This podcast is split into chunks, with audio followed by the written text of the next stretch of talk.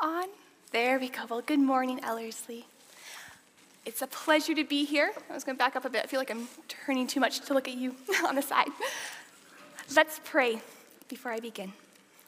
Father, thank you for this season when we can reflect on Jesus coming to earth.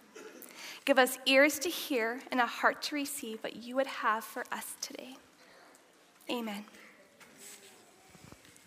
If you have stopped by my office recently, you would have seen this sitting on my desk. Kids, if you know what the name of this plant is, I want you to turn to your neighbor and tell them. If you said poinsettia, you would be correct. There are, there are certain things we expect at Christmas time, certain Christmas traditions we have. Christmas trees, lights, poinsettias, children's Christmas programs, carols on the radio, candlelight services, presents, mistletoe, stockings. As a church, we have been hearing about, the, about Christmas unexpected. When sin entered the world back in Genesis, God promised that He would send a Savior, a King, to save His people from their sin. Two weeks ago, Pastor Mel talked about unexpected baggage in the lineage of Jesus, how it emphasizes that Jesus did not come to validate imperfection, he came to redeem imperfect people. Pastor Dave last week talked about the unexpected silence leading up to the Christmas story. How God is never doing nothing but always doing something. That we remain faithful today because we have hope in tomorrow. Today, I want to explore with you how the Jews expected their king to be and come in a certain way. Yet, they were in for a really big surprise. We are going to look at three different passages that highlight how Jesus, although a expected king, was born very unexpectedly. The unexpected silence between the Old and the New Testament that Dave talked about is broken by three angelic announcements. Zechariah is told his wife Elizabeth will give birth to a son who will make way for the awaited king. Mary is told she will give birth to a son who is the awaited king, the one promised to reign and rule over God's people forever. And Joseph is told that the child his wife is carrying will save people, their, his people from their sins, and his name will be Jesus. Mary and Elizabeth visit each other, they rejoice. John the Baptist is born, and Zechariah praises God. The stage has been set for the arrival of the main character in God's story. The forever king is about to enter the world he created. In those days, Caesar Augustus issued a decree that a census should be taken of the entire Roman world. This was the first census that took place while Quirinius was governor of Syria. And everyone went to their own town to register. So Joseph also went up to the town of Nazareth in Galilee to Judea, to Bethlehem in the town of David, because he belonged to the house and line of David. He went there to register with Mary, who was pledged to be married and was expecting a child.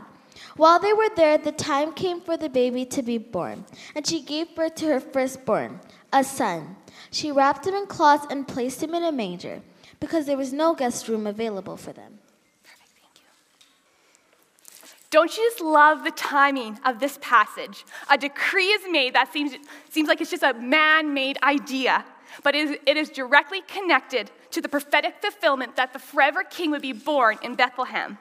Although Rome thinks that she's displaying her power and might through the issuing of this census, she is actually just a vessel in an even greater sovereign God. The mighty king who would save his people, the one the Jews have been expecting, was about to be revealed. And then we read, while they were there, the time came for the baby to be born, and she gave birth to her firstborn, a son. She wrapped him in cloths and placed him in a manger because there was no guest room available for them. If you're reading quickly and not really paying attention, you actually might miss the birth of the King of the universe. Compared to the first chapter in Luke, this next portion is quite brief and simple. You'd almost expect more. Although Mary and Joseph were from the line of King David, they did not live like a king and queen. In fact, we know from other passages that Mary and Joseph were had little. And although Mary is told her baby is King David's son, he's not born in a castle or even a house, but most likely a stable and placed in a manger. Now, up till now, John the Baptist's story has been overshadowed by Jesus's. John's conception in a aged and barren couple is a miracle. Jesus' conception in a virgin is miraculous. It was said that John would be great before the Lord. Jesus was to be great. John would be filled with the Holy Spirit while still in his mother's womb. Jesus would be conceived by the Holy Spirit. John would make way for the awaited king. Jesus was the awaited king. And then we have an interesting change. When John is born in the chapter prior, Luke writes that there was a great celebration among family and neighbors. Nothing of that is mentioned for Jesus' birth, even though it was likely that there was family and neighbors around. It could have been because Mary's pregnancy was seen as a disgrace. Whatever the reason, it's interesting that Luke makes sure he points out that there was great celebration of family and neighbors for John's birth, and then there's no mention of it for Jesus' birth. I love how the forever king enters the world. He doesn't just come as a human, but as a helpless baby. Not only that, but he was born into a family that did not have much. And on top of that, there was no room in the inns, so he was given a manger for his bed. And it seems as if his birth went unnoticed by family and neighbors. The humble birth of our God is humbling.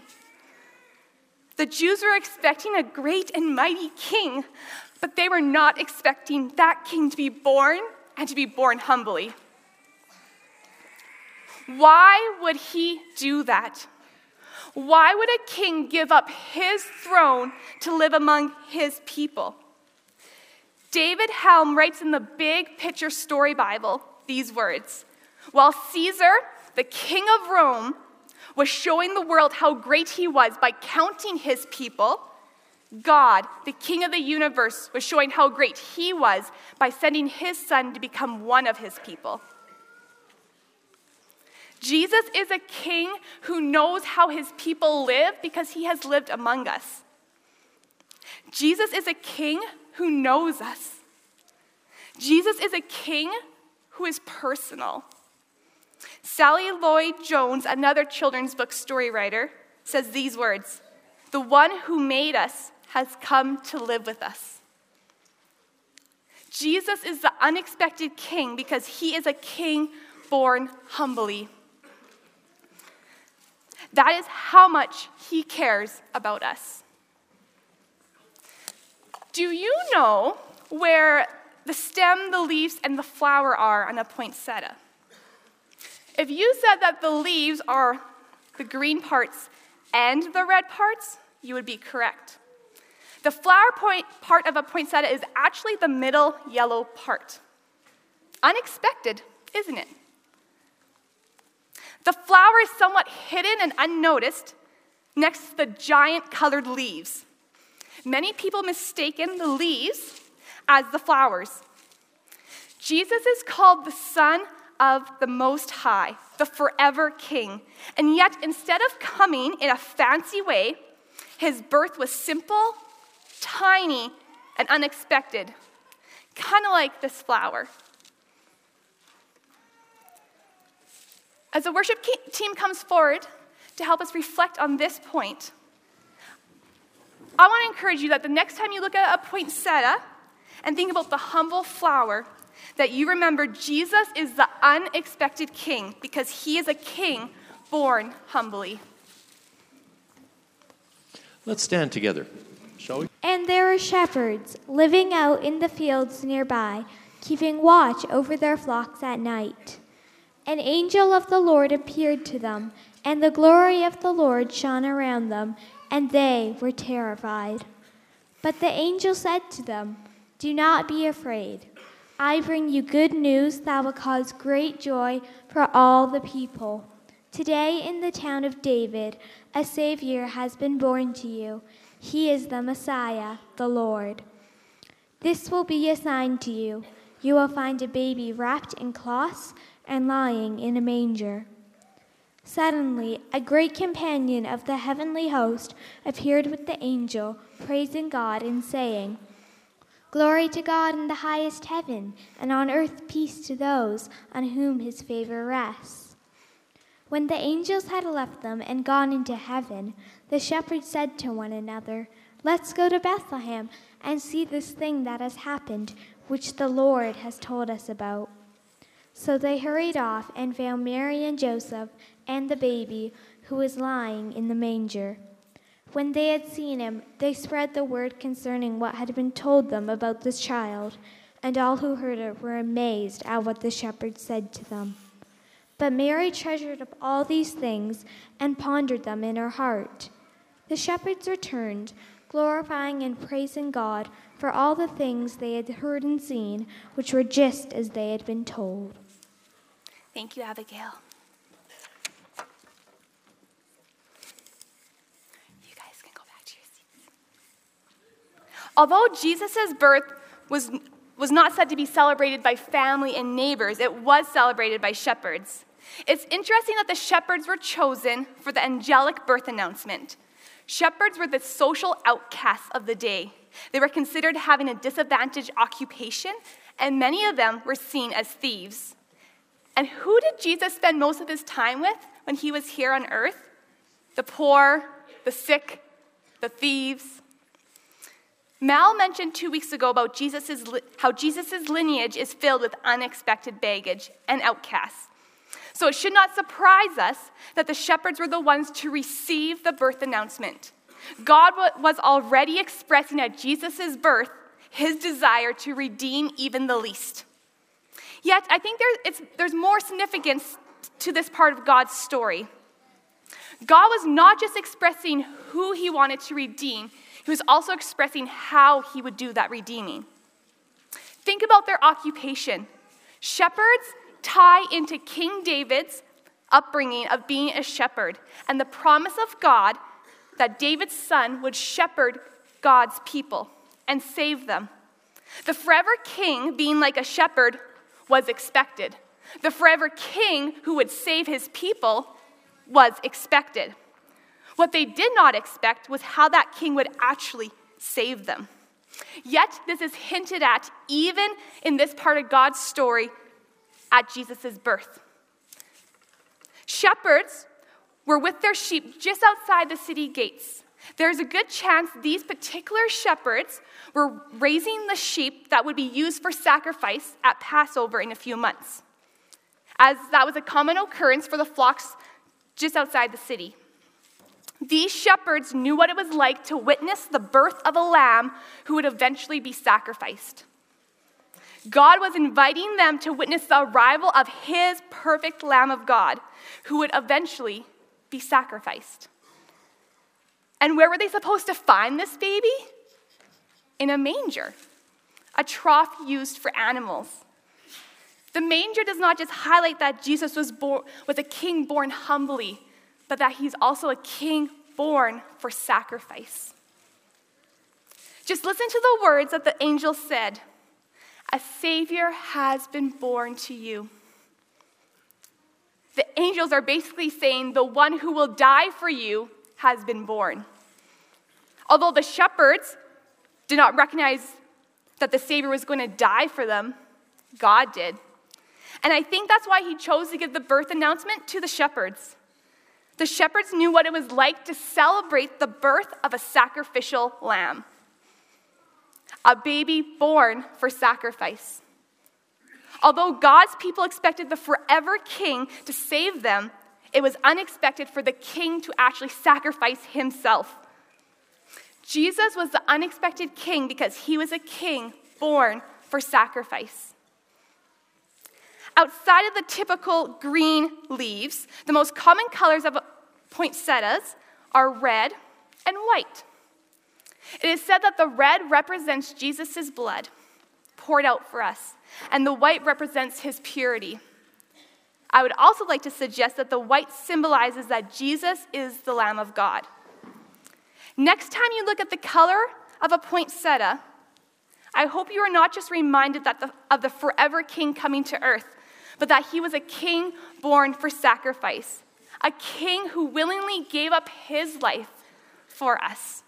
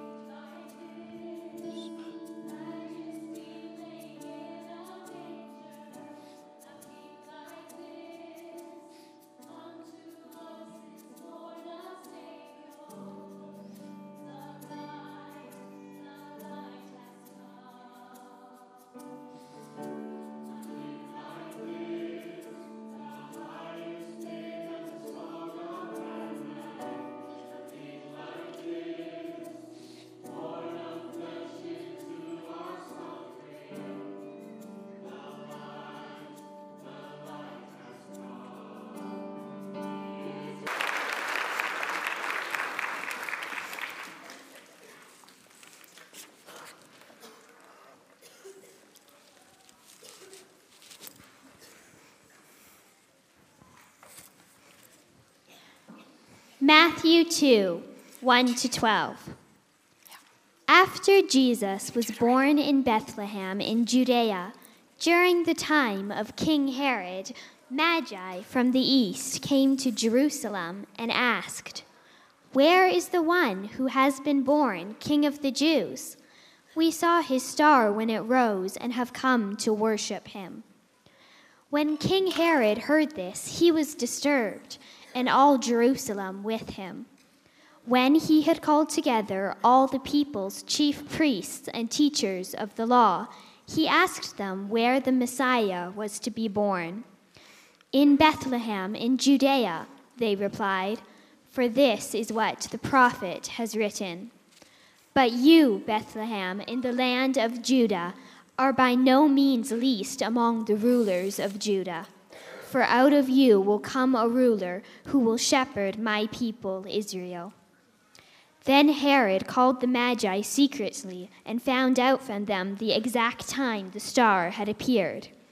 He sent them to Bethlehem and said, Go and search carefully for the child. As soon as you find him, report to me, so that I too may go and worship him. After they had heard the king, they went on their way, and the star they had seen when it rose went ahead of them until it stopped over the place where the child was. When they saw the star, they were overjoyed. On coming to the house, they saw the child with his mother Mary, and they bowed down and worshipped him. Then they opened their treasures and presented him with gifts of gold, frankincense, and myrrh. And having been warned in a dream not to go back to Herod, they returned to their country by another route. Thank you, Rachel.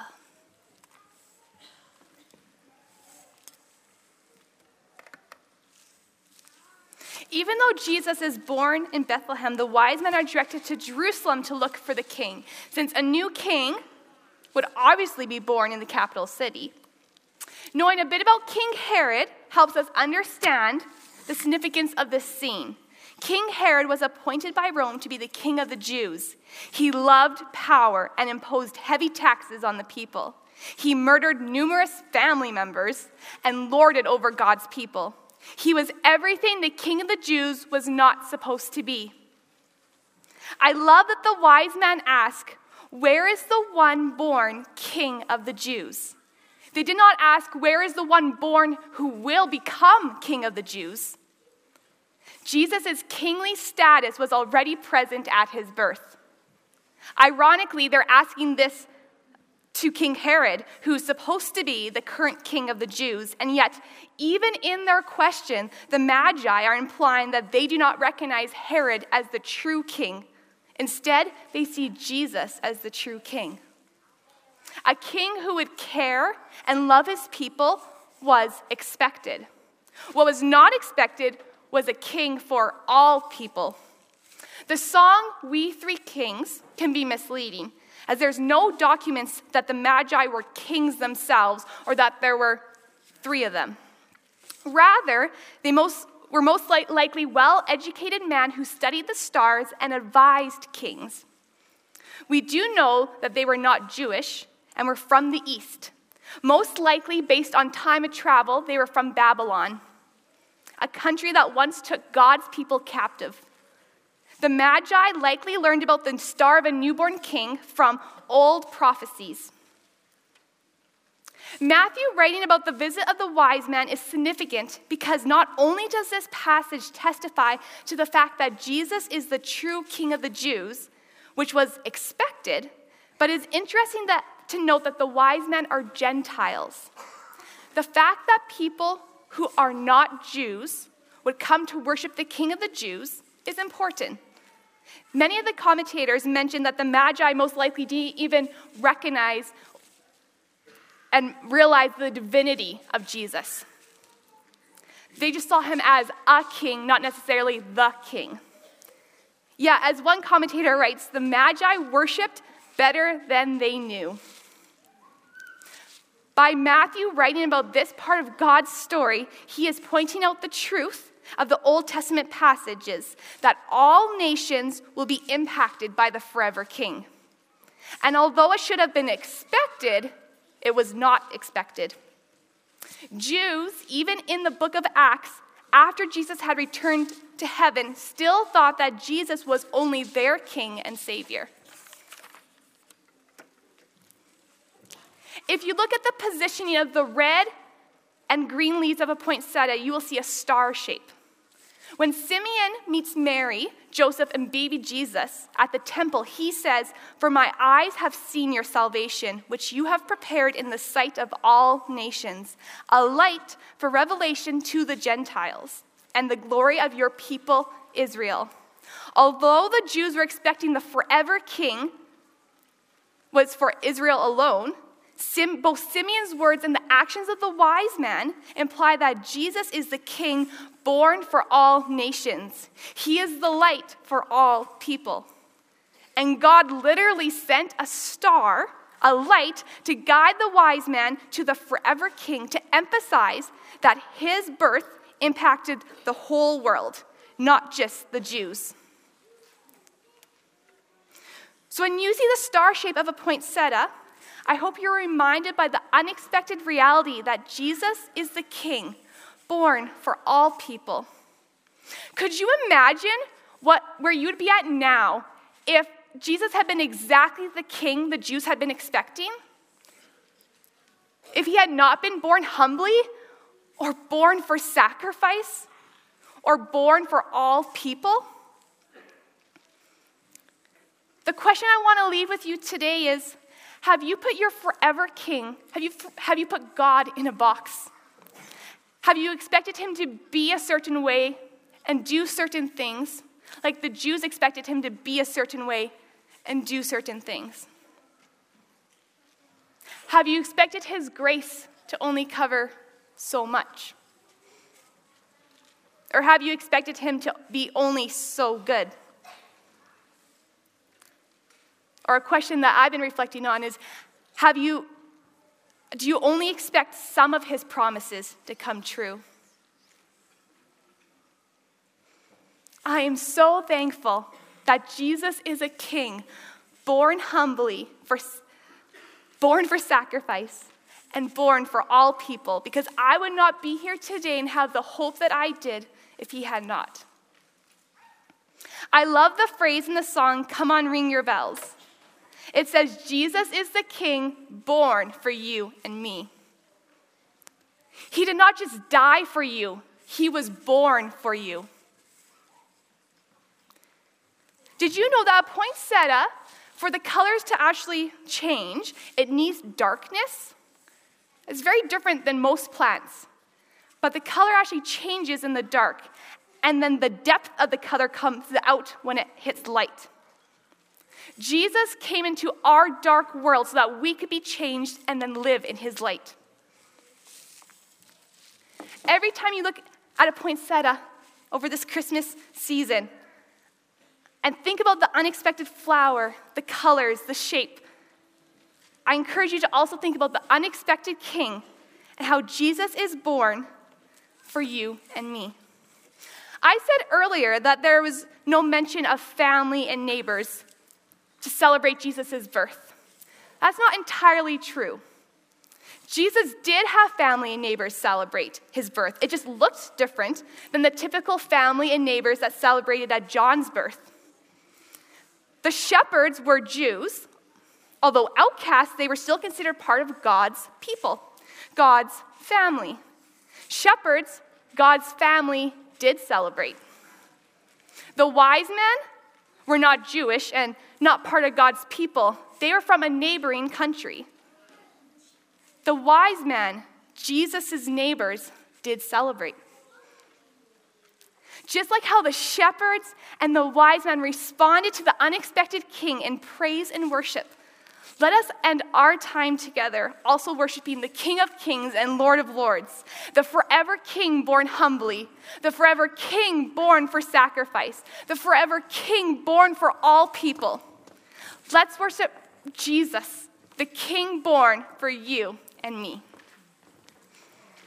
And let's, excuse me, and let's